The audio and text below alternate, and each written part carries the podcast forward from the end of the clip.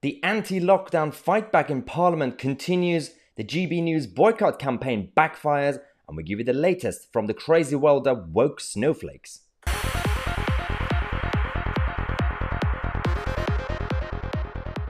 Hello, everyone, good evening, and I apologize for being slightly late. Uh, we were waiting for the latest updates from Parliament and uh, on a number of issues, uh, the stories that came out earlier today, and also a number of other excuses that I can have. But I am here. Let's talk about the lockdown extension because this is continuing up to a point where a lot of people who have been very patient and supportive of the measures, even though they've criticized the government, uh, they are hopeful and optimistic that because of immunity that we're uh, achieving, because of everything else, uh, eventually we will be free.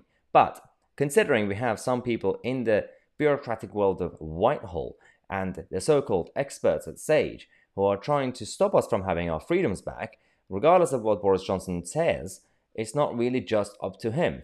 Well, technically, it should be up to him. He's the decision maker, but there's a lot of pushback from uh, the people around him who are going to be pushing for a lot of these measures to continue for another year or so. Some of them wanted to continue forever. Now, in Parliament, we have some good people. We have some good MPs uh, who are trying to raise awareness and tell us exactly what's going on. One of them is Steve Baker. But before we go to Baker, uh, the reason I'm going to show you this clip is because uh, what came out earlier today and yesterday, actually, that uh, talks about the COVID modeling. That's actually been out of date. This has been the biggest scandal, and we're going to talk about this. But let's first go to Steve Baker. This is the dystopia which I stood here and forecast on the day we went into lockdown. Thousands of pubs and restaurants, theatres have struggled by if not open, if open at all rather, then just breaking even, hardly breaking even. We've been told by UK hospitality that they're still making a loss. The truth is. That's actually a key point. I need to stop this here because uh, one problem that we've had is that uh, a lot of people are happy with the extension because they assume that a lot of parts of life is back. Pubs and restaurants are open, of course, under restrictions. Uh, so they assume that, well, at least the government didn't say go into full lockdown. Uh, things are open, so they're continuing. We're just extending until the last bits of freedom. And I, at first, when I heard it, I, you know, without actually thinking too much, you just assume, oh, that's true. It's better than full lockdown in terms of economically for businesses and jobs. But that is so wrong. And I've been speaking to a number of um, pub owners in the area that I live and restaurants and bars, and they said that in fact, a full lockdown is slightly better for them compared to this current situation because at least they had government uh, grants and support. They had uh, the landlords uh, pausing the the rent period. They gave them a grace period, and also in terms of furlough, things like that. There are a number of other things and business rates. Um, now, now that they're back, they have to pay everything properly. They have to do all the overheads and all the costs. So it's actually more expensive now. They're, they're not making a profit now. They're making a loss. So you either have to let them be the full lockdown or full, fully open hasn't got a systematic way of showing us the cost benefit of the measures that they propose. One of my colleagues earlier mentioned Professor Paul Dolan. I've done a lot of work with him. I'll write to ministers with a paper from him. He shows how to look not just at the splash of policy, but the ripples too. We really need to get this sorted out and embedded in a new Public Health Act, together with reform to modelling and also some changes to expert advice, which I raised in an intervention.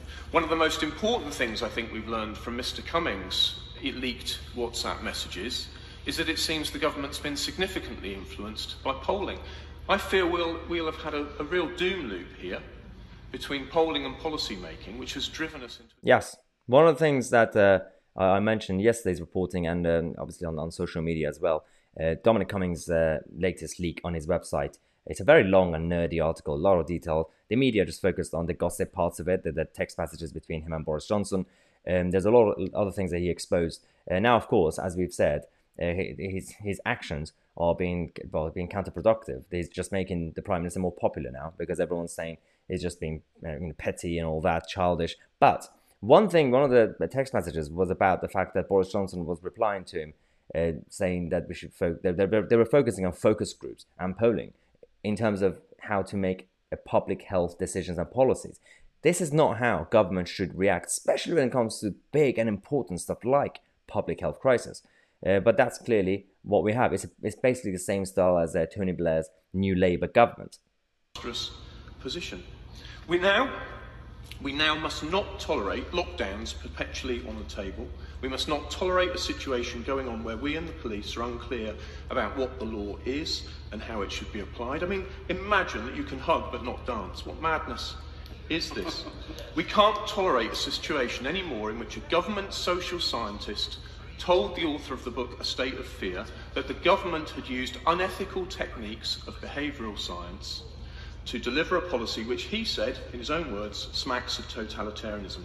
We have trans- That's the other thing. Everybody forgot about this fact that it, about a few months ago it was exposed by the media itself and the press that the government used uh, fearful tactics on purpose and use the media on purpose uh, to spread fear um, not necessarily the way that some some of the anti-lockdown campaigners are talking about.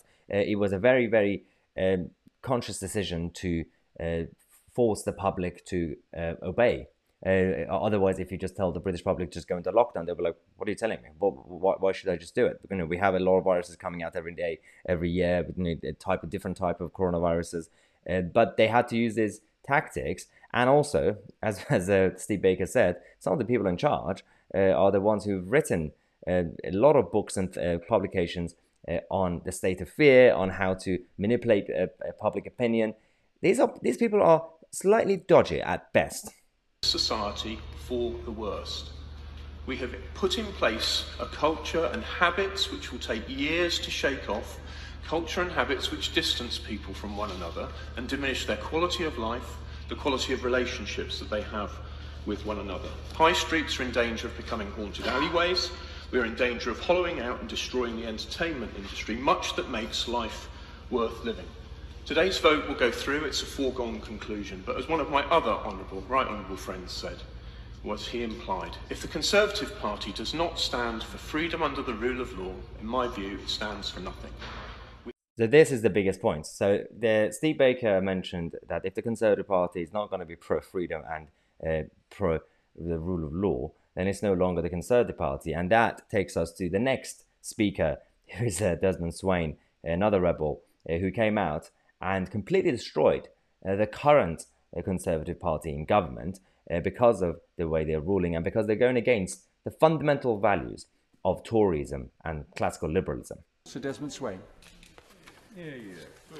Mr. Deputy Speaker, I never believed that it was proportionate, even from the outset, for ministers to take such liberties with our liberty. I, I always thought it was wrong for them to take our freedoms, even though they believed that they were acting in our best interests in an emergency. But by any measure, that emergency has now passed, and yet freedoms are still withheld, and the government will not allow us to assess for ourselves the risks that we are prepared to encounter in our ordinary everyday lives. The government does not trust the people that it governs. Now, many members of SAGE have been out on SAGE. There's a misnomer if ever there was one. But members of SAGE have been out busily undermining public morale, one of them even sharing her dystopian vision that we must all remain masked and distanced in perpetuity. A shocking, horrible prospect. The fact is that once the consequences of this virus in terms of their financial and health impact have long been addressed, the moral impact will remain. And that's the biggest thing. And he's now going to go into uh, criticizing the values of this conservative government. And it's uh, fascinating how a lot of people out there just assume that, well, because the government is conservative party, then the whole conservative party is basically like that, or they're all on the same side, or they're all woke. But there's a massive divide inside the party. There's a lot of opinions. It is a, a massive, a big tent, as they always say. Uh, now, this is a bit where he's going to talk about, uh, he's moving on from Sage and he's going to talk about conservatism. Has set a disastrous precedent in terms of the future of liberty in these islands. Now, I can understand it if we were a communist party, but this is the party that inherited the true wisdom of the Whig tradition. This is the party of Margaret Thatcher, who said that liberty was indivisible. This is the party that only recently elected a leader that they believed, that we believed was a libertarian, there is much on which we are going to have to reflect. Now that was that was something else. That was a brilliant speech, and it was absolutely spot on. Um, if you or want to be authoritarian, at least be proud about the fact that you are authoritarian. Even if it's a communist party or a communist country, then you know it will be more acceptable what's happening.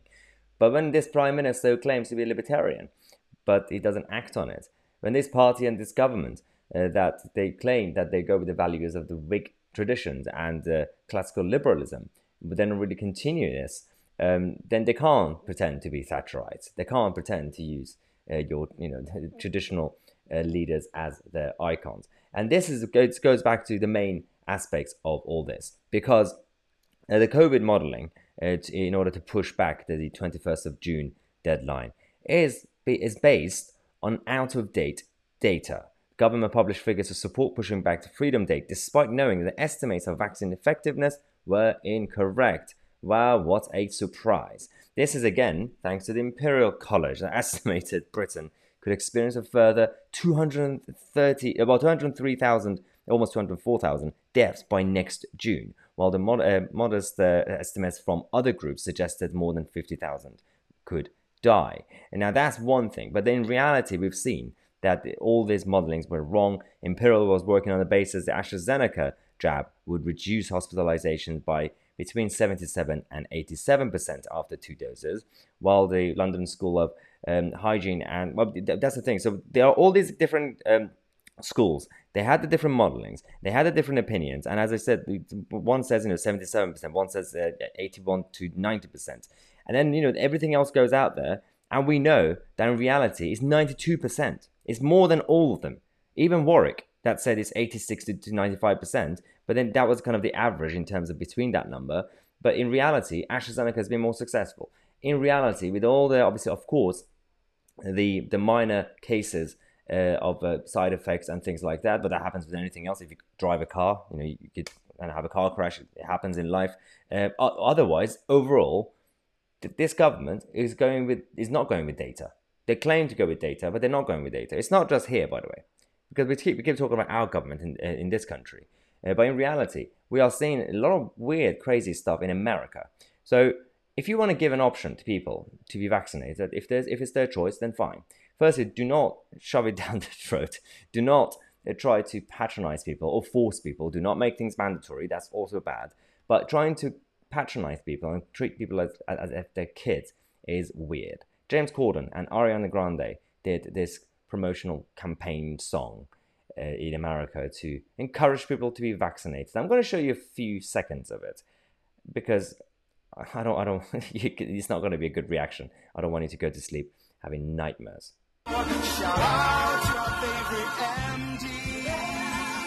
Anthony Fauci. Oh, oh, oh, look at my head. Memories.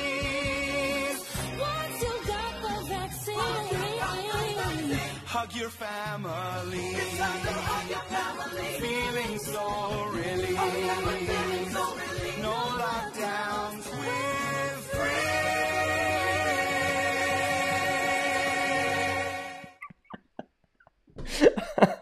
okay, all right, all right, okay. Firstly, cringe, massive.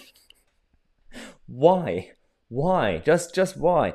There are okay, a number of questions that's been raised from my side. Fauci, are you kidding me? They had a massive picture and poster of Fauci and then treating him as if he's God or his Jesus. Like, it's because of Anthony Fauci. Do you know the guy? Do you know this? it's absolutely astonishing. Firstly, using Fauci as some sort of role model. The guy is dodgy at best. The guy is just terrible. All the things that we've seen, the leaked emails. Do not treat him as if he's a good guy in that sense. It's, you know, he's, he's incompetent. He's done a lot of weird stuff and he's definitely corrupt. We know that. Now, that's one issue. Secondly, oh, seriously, James Corden and Ariana Grande, what was that song? What? Why? It's, it's going to help people.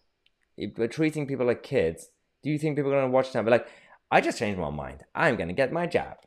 I'm fine now. It's disgusting. It's absolutely disgusting. if Hollywood celebrities want to get involved with this weird stuff, don't do it like this. Get them to sit down on a chair in front of a camera, probably a dark background. Say, I'm James Corden. I'm going to talk about something serious. It's still weird, you know, using celebrities. It's not going to work. You're basically creating more divisions. You're repelling people from even considering to join your campaign. It's bad. I just don't know how to react to this. But everything's gone crazy. And we are going to get to the, the crazy world of the snow the snowflakes in a minute. But there are a different type of snowflakes right now in government, our government. And that's the civil servants who don't want to go back into work. They don't want to go back to the offices. How do you plan to run the country? Uh, because you guys are running the country. It's not our elected politicians. We all know that. Because uh, on a daily basis, you are the ones who make uh, your own daily tasks decisions, and you know sometimes you just get random um, approved kind of tick box or something from your minister, but then it's you guys. Yes, technically some of you can work from home, but it's not how things should be. They are so lazy and they are so entitled, these people, that they're now telling, they're using their trade unions uh, to tell the government to, we, we must not return. Under any circumstances, we should not be forced to go back into our offices. I don't understand what's happening here. If this is the considering they are using the safety and health as an excuse. Apparently, that's their priority now. It's, it's interesting how these people didn't really know about hygiene and being safe and protecting themselves until last year. Suddenly, they all decided, oh, I should really wash my hands. What were you doing before? And I, for some reason, they finally discovered that if someone you know coughs in your uh, on your face or sneeze, it's a bad thing. You should stay away. Like these people are like hypocrites. They are ignorant, they're arrogant, and they're lazy. And these, these are the people who are partly running our country. This is just astonishing. And this is the problem that I have. And lockdown fight back should continue because these people want to keep some of the measures. This work from home concept. Of course, it should be an option for a lot of companies if they choose to let, let their employees work from home. Good. if it's efficient, fine. But forcing the government to stop them from going back to the office, that is a whole new level. Now, there are, of course, the mainstream media outlets who are just going ahead, going along with all this nonsense uh, but GB News as a new channel uh, trying to uh, counter that, and of course, as I've said before, there have been a lot of issues with the with this new channel and a lot of difficulties, and also the, the kind of the backlash from the crazies. But the boycott culture is going mental. Now, we have a couple of other examples. We've uh, gave you a few of the woke brands, uh, so-called capitalist brands, who boycotted and cancelled uh, GB News. Um, now, one of them, this happened with Vodafone. Uh, one of the customers on their Vodafone app uh, talked about, asked about the GB News ad. And uh, then they said that, well, we withdrew the ad because it's due to this TV channel promising to combat the so called cancel culture. Sorry, what? So Vodafone decided to cancel GB News by withdrawing their ad because GB News is combating a so-called cancel culture that doesn't exist. So Vodafone says cancel culture doesn't exist, and then they want to cancel GB News. Do you understand what happened here? It makes no sense. But, but then we discovered that the actual account, the Vodafone UK, tweeted saying, We are sorry for this comment. It doesn't reflect our views. We believe in free speech while standing against hateful content. Uh, political views are varied and we place our adverts in a broad spread of outlets. We haven't boycotted GB News. So here, it was basically being clear that uh, one of the staff member who went rogue and decided to say that, and I'm guessing it's an ex-employee now. Uh, someone got fired, but that tweet, fine. Second part of the tweet, they just said we did not boycott GB News, but, however. we wouldn't choose to advertise on a new t- channel, preferring instead to wait to make a commercial assessment of its quality and reach. With GB News still in, in, in infancy, uh, we do not have plans to advertise with it at this stage. This is, this is so nonsensical. This is such an excuse, and I, I can imagine what happened. They probably saw all the other tweets from the other companies, uh, and they all used the example of uh, the excuse of, well, we are just, it's, it's a new channel, we have to review it. This is not how it's worked in the past with media outlets. When there's a TV channel, of course, there's a there's a blueprint, there's a business plan, and it's approved by Ofcom, and advertisers are aware. Uh, it's already been agreed uh, what sort of content is going to be on it, and they say, okay. if a new channel, if the, the culture was in a way that a channel starts and for three months, everybody, all the advert, uh, advertising companies had to just review it and not have any adverts on it, then for three months, there will be no adverts and the TV channel will go down because there will be no funding. That makes no sense. So these are all excuses. But having said that, there was a bit of a backlash because you would expect a lot of these woke companies to do this. There's one specific company that you should expect them to boycott GB News because they are fundamentally left wing. They are slightly communistic. Co op. Co op surprised us because they just said we have developed a detailed and uh, a thoughtful advertising approach, which is driven by three principles. We will not seek to affect the editorial independence of publications or channels. Also, we will not undermine the commercial value of our society for our members. We will ensure our values and principles are clear and uh, undiminished regardless of surrounding content. So, the one company that the boycott people wanted, whatever they're called, wanted to be on their side is not boycotting GB News. Co-op will continue to have their ads played on this new channel. Who would have thought?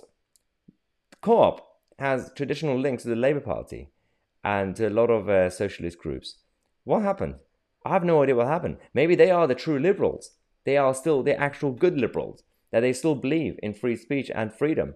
And it's just part of their, you know, it was their choice. Brilliant.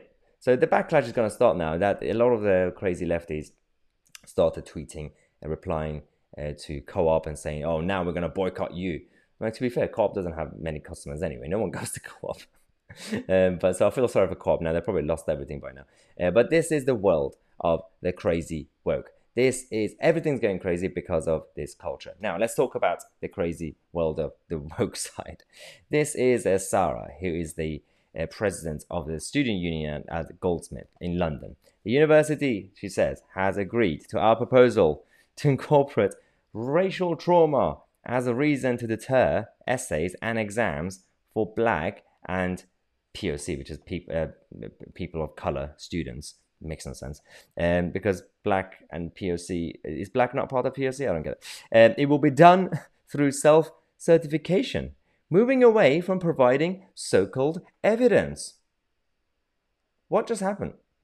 So they started this campaign, the student union and the president and all the weird uh, left wing students, to force the university, or just suggest the university, to let us, when there's an exam or an essay, if we feel that we, you know, on that day or the day before, we've experienced racial trauma, we, we do self assessment, we sit down and we decide, ah, oh, yeah, I feel the trauma. Oh, you know, I, I can't do the exam, I can't do the essay. And it's self certified, so they can go to the uni and say, oh, yeah, we can't do the exam. And because why? She said this. She said, moving away from providing so called evidence. So called evidence.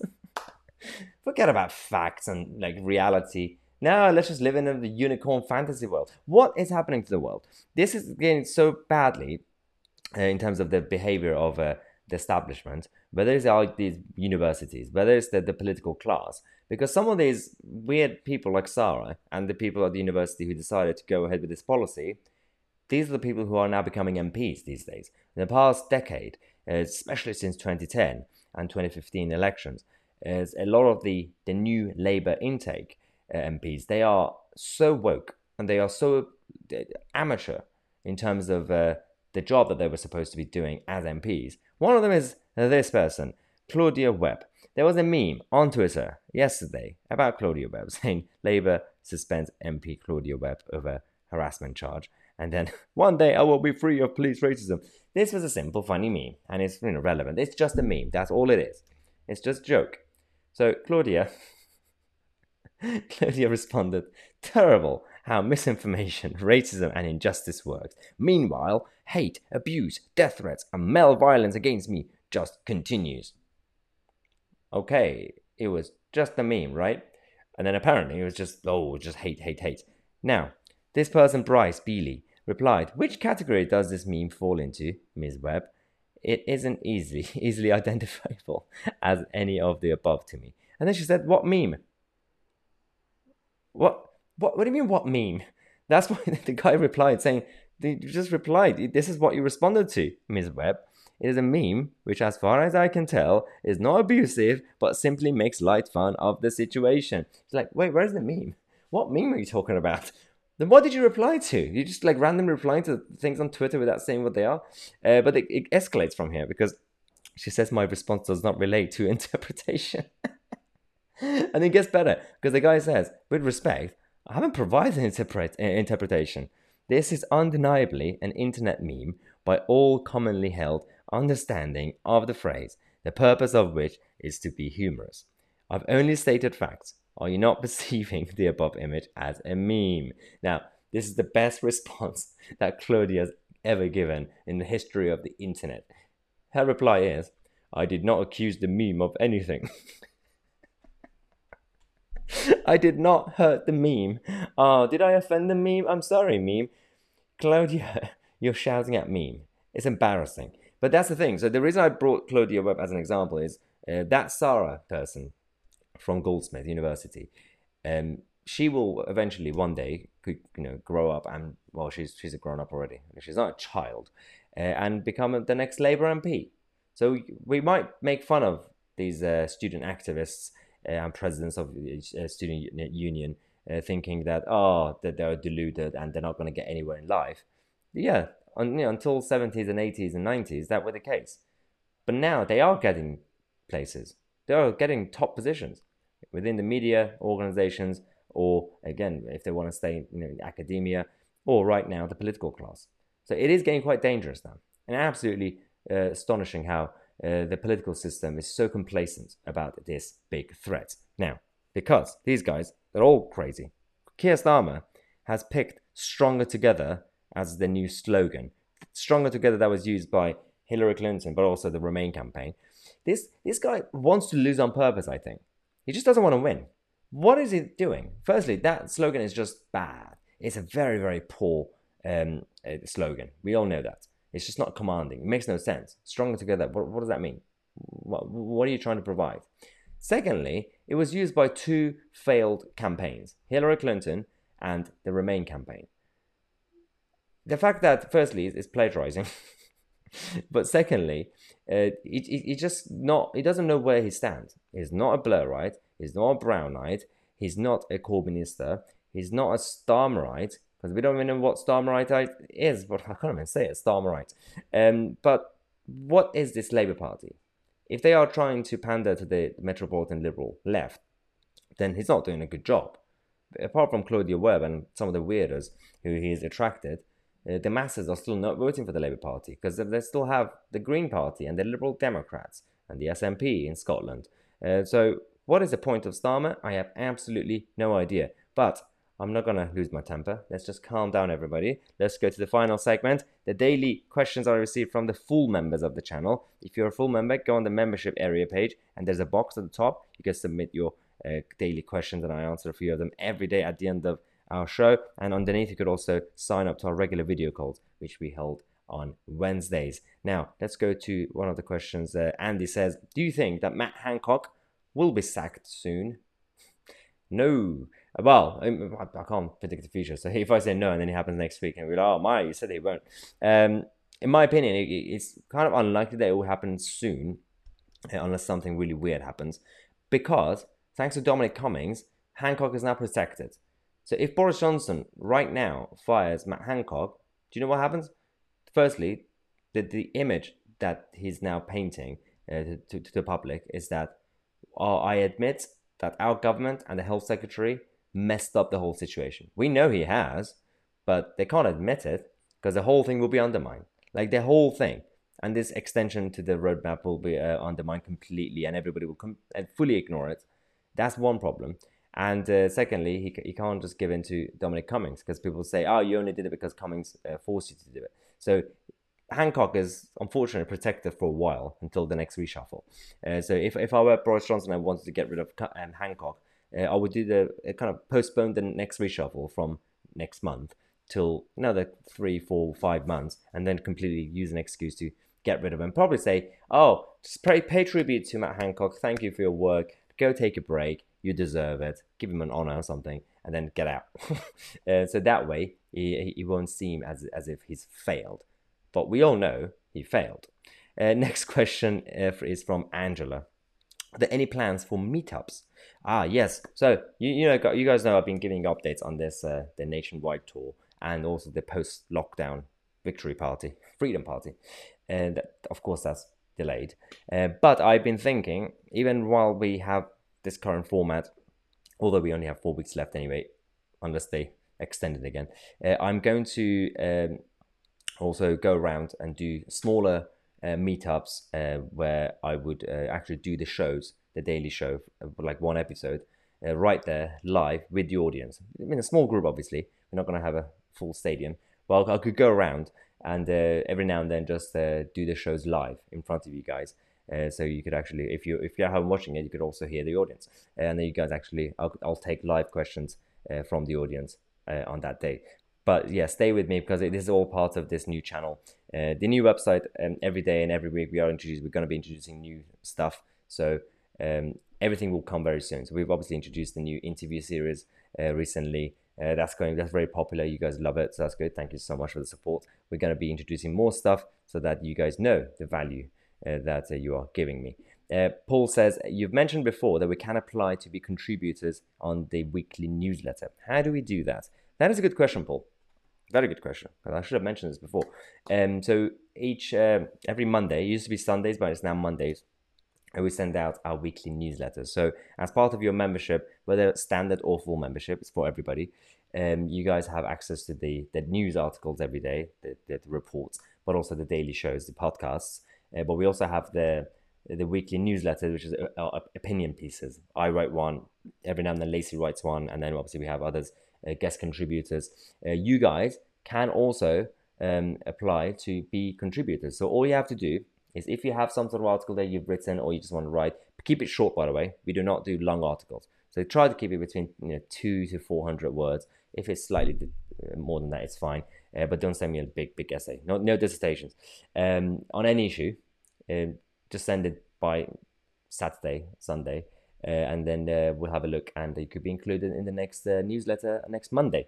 Uh, the way you do that is just send it, either go to the contact page and, this, and there's a box or the email is there contact at myitc.co.uk. That's the best way to do it, actually. Uh, so, yeah, if you want to be a contributor on our weekly newsletter and have your newsletter sent to thousands of people, then definitely apply. Thanks again for watching. I'm myitc, and I'll see you guys in the next video.